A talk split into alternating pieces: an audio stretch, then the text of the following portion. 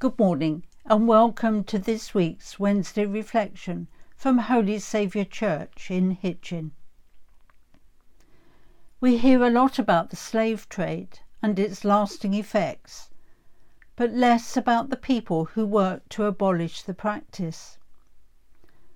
One such person was John Coleridge Patteson, a distant relation of the poet Samuel Taylor Coleridge.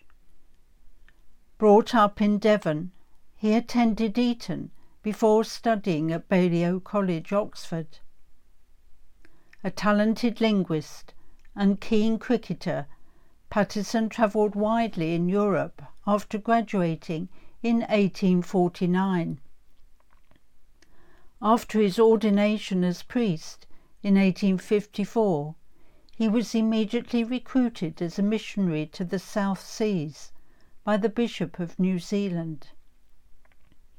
Initially based in Auckland, he travelled round the islands of Melanesia. He preached to local communities and set up schools, but was respectful of local cultures and customs.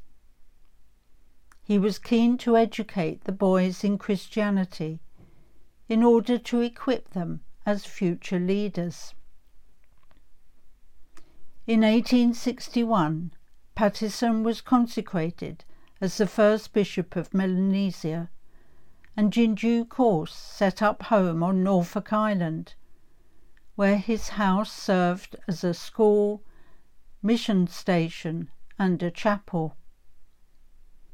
He suffered from bouts of malaria and exhaustion and he and his companions were not always made welcome.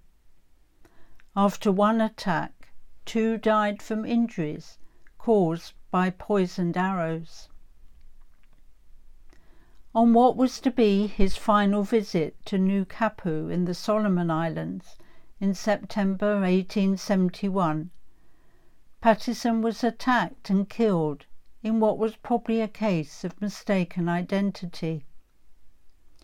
He had long campaigned tirelessly to suppress slavery and blackbirding, a term used to describe the kidnapping of people to work as poorly paid labourers. The practice was still common in the region, despite the slave trade being illegal by this time. His death caused uproar back in England and the government resolved to stamp out slavery for the final time in their Pacific territories. Patteson could have chosen to have a comfortable life as a priest at home in England, but instead chose the difficult and dangerous life of a missionary on the other side of the world. However, St Barnabas Chapel on Norfolk Island was dedicated in his memory in 1880, and the work of the Bishop Patteson Theological College means that he is still remembered today.